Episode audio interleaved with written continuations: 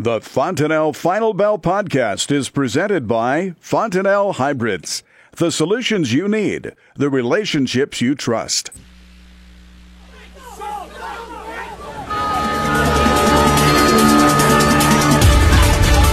Good afternoon. Welcome to the Fontanelle Final Bell here on the Rural Radio Network. I'm Susan Littlefield. Joining us today, Arlan Suderman with FC Stone. And it's raining where you're at, Arlan. It's been on and off drizzle, cloudy here, but you know something? Rain makes grain. And at this point, we'll take whatever Mother Nature throws at us.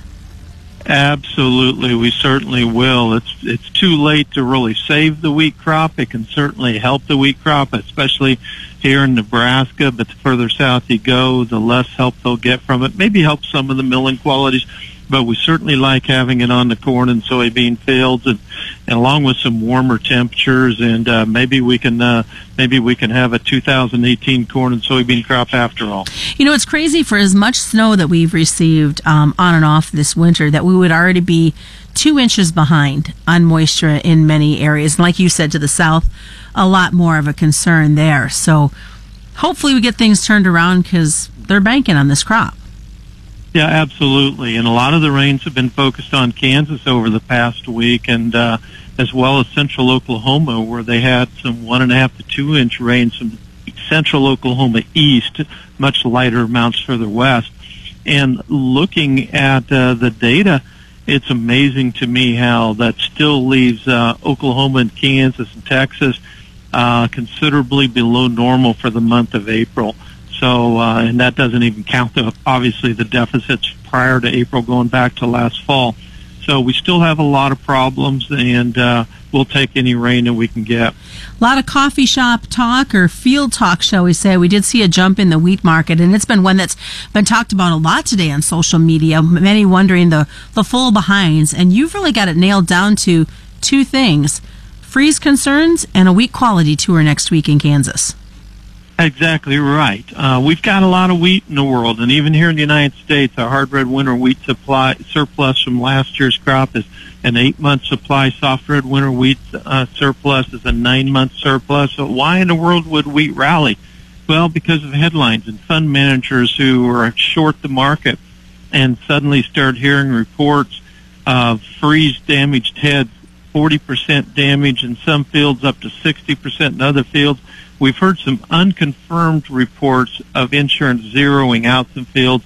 I'm a little bit skeptical about that yet at this point, but we're seeing damage well into northern Kansas, uh, where we thought maybe the wheat would be small enough that it wouldn't be impacted by the April cold that it has been. The heads are showing up white in those stems when they split the stems now as they start to elongate.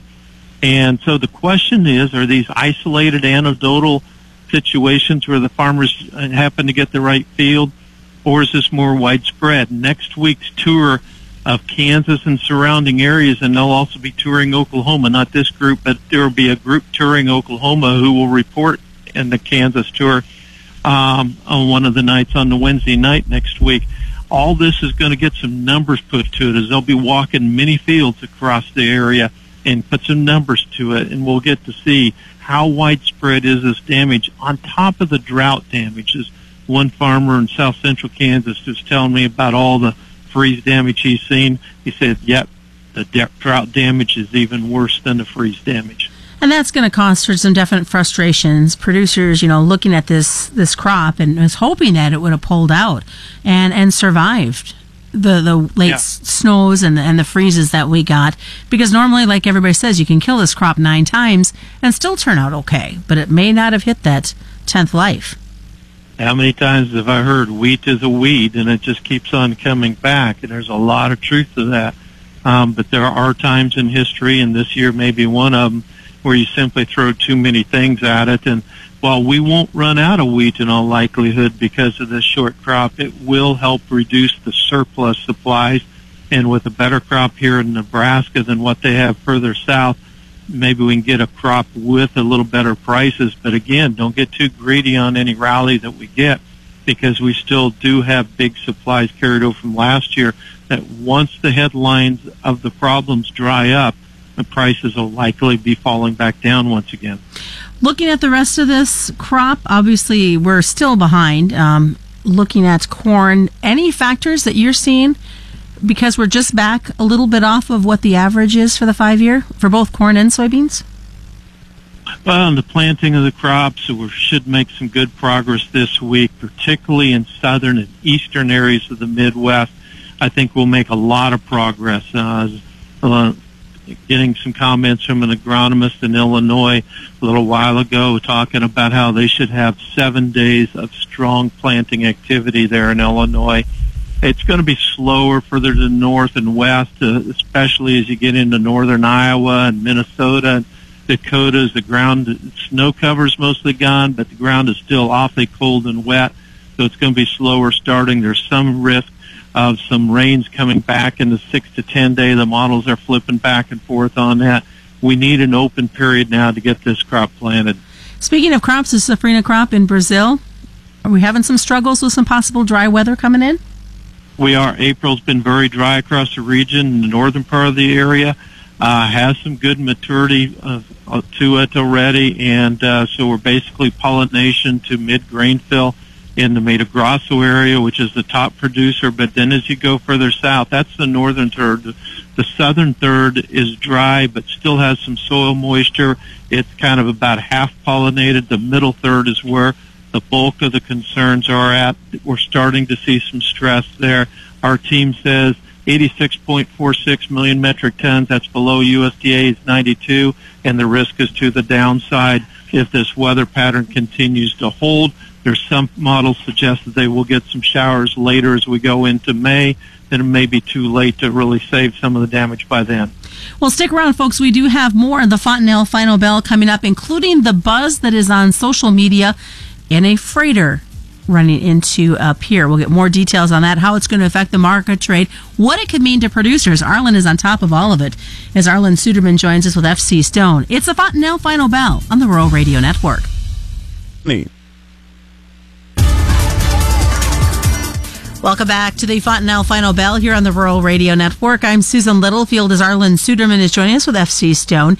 The social media, especially Twitter, has been all a buzz about what's going to happen to the beans and the meal after this freighter accident. Yeah, absolutely. And in fact, you can see the video on the social media as well. It's nighttime, so you can't see everything, but you can see the freighter coming into the uh, the port and uh, crashing into the dock and some of the structure there starting to fall. It looks, our sources in Argentina, our offices down there, uh, have given us some good information on it. And basically, that terminal accounted for about 6.6 million tons of soy meal exports last year. Keep in mind, Argentina is the world's number one exporter of soy meal. And their crusher, crushing industry has been importing soybeans to try to make up for the lost production in Argentina so they can protect that market share. Um, but uh, overall, that terminal is expected to see a reduction in capacity of about 30 to 40 percent over the next four to six months while repairs are being done. Now, there is a, a brand new terminal uh, that's nearby that they might be able to utilize to make up some of that capacity, but bottom line is it is expected to slow soy meal exports here over the next four to six months coming out of Argentina and could send some more business north to the United States, although Brazil will probably pick up some of that business as well. That's good news amongst all the tariff talks and issues we've been dealing with as of late. Uh, it really is, and and we've seen Chinese buyers of soybeans basically shut down purchases of U.S. soybeans of late, particularly after they saw what China did to the grain sorghum uh, that was on the way in the boat on the way there, and China said you're going to have to put a uh, deposit of 178.6% of the value of that grain sorghum on if it enters our port. So it kind of, those boats did a U-turn and turned around. They don't want to get caught in the same way as soybeans, but they also admit we're, we're going to have to eventually come back to the United States for soybeans. Um, because the alternatives are limited. And uh, as one source in China said, we just really hope that this gets cleared up by July, um, because by then we're probably going to need those soybeans again. Um, so uh, to see this type of news would suggest that at least it looks like uh, we should pick up some soy meal business uh, to help keep our crushers working near capacity and utilizing the soybeans that we have. You know, if I find it interesting that you know we're back into some very hot and heavy NAFTA talks with the folks from Canada and Mexico not even going home over the weekend and, and staying in D.C. But the markets this time don't seem to be paying as much attention to that discussion. Well, we've certainly seen a lot of pressure, particularly in the pork market, whenever something would come out about problems with NAFTA. Um, but we haven't seen much response the other way when they talk about the good things happening. And of course, we don't know any details about what's being talked about yet. But like you said, it is good news um, that talks are progressing and seem to be making good headway. Uh, trying to reach an agreement by sometime next week is the current goal. Whether they'll be able to do it or not, I don't know. But there's some real concerns in Mexico that they need to get this done before and approved at back home before their July presidential election.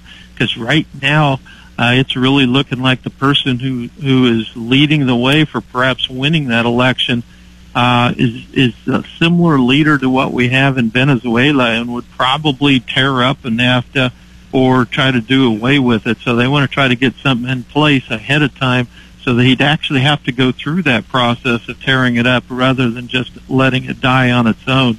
Um, so that provides incentive for Mexico to to negotiate with the United States and Canada's eager to get this done as well. Let's jump over to the livestock side of the trade, Arlan. We saw some, maybe some strong buyer support coming back into this live cattle market.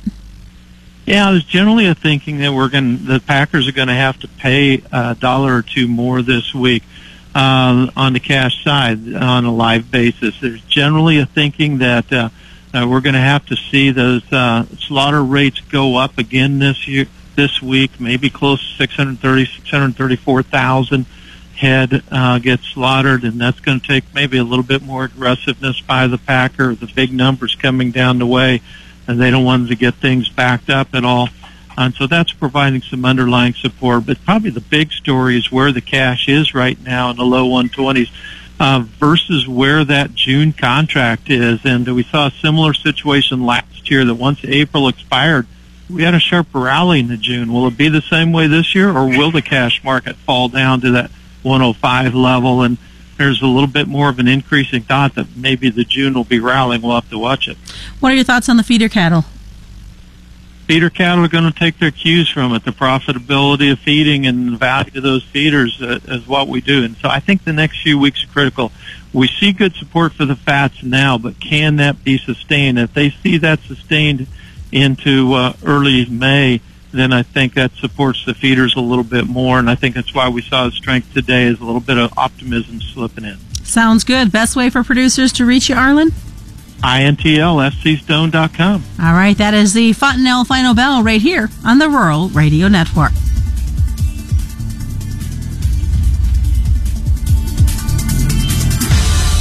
You're listening to the Rural Radio Network.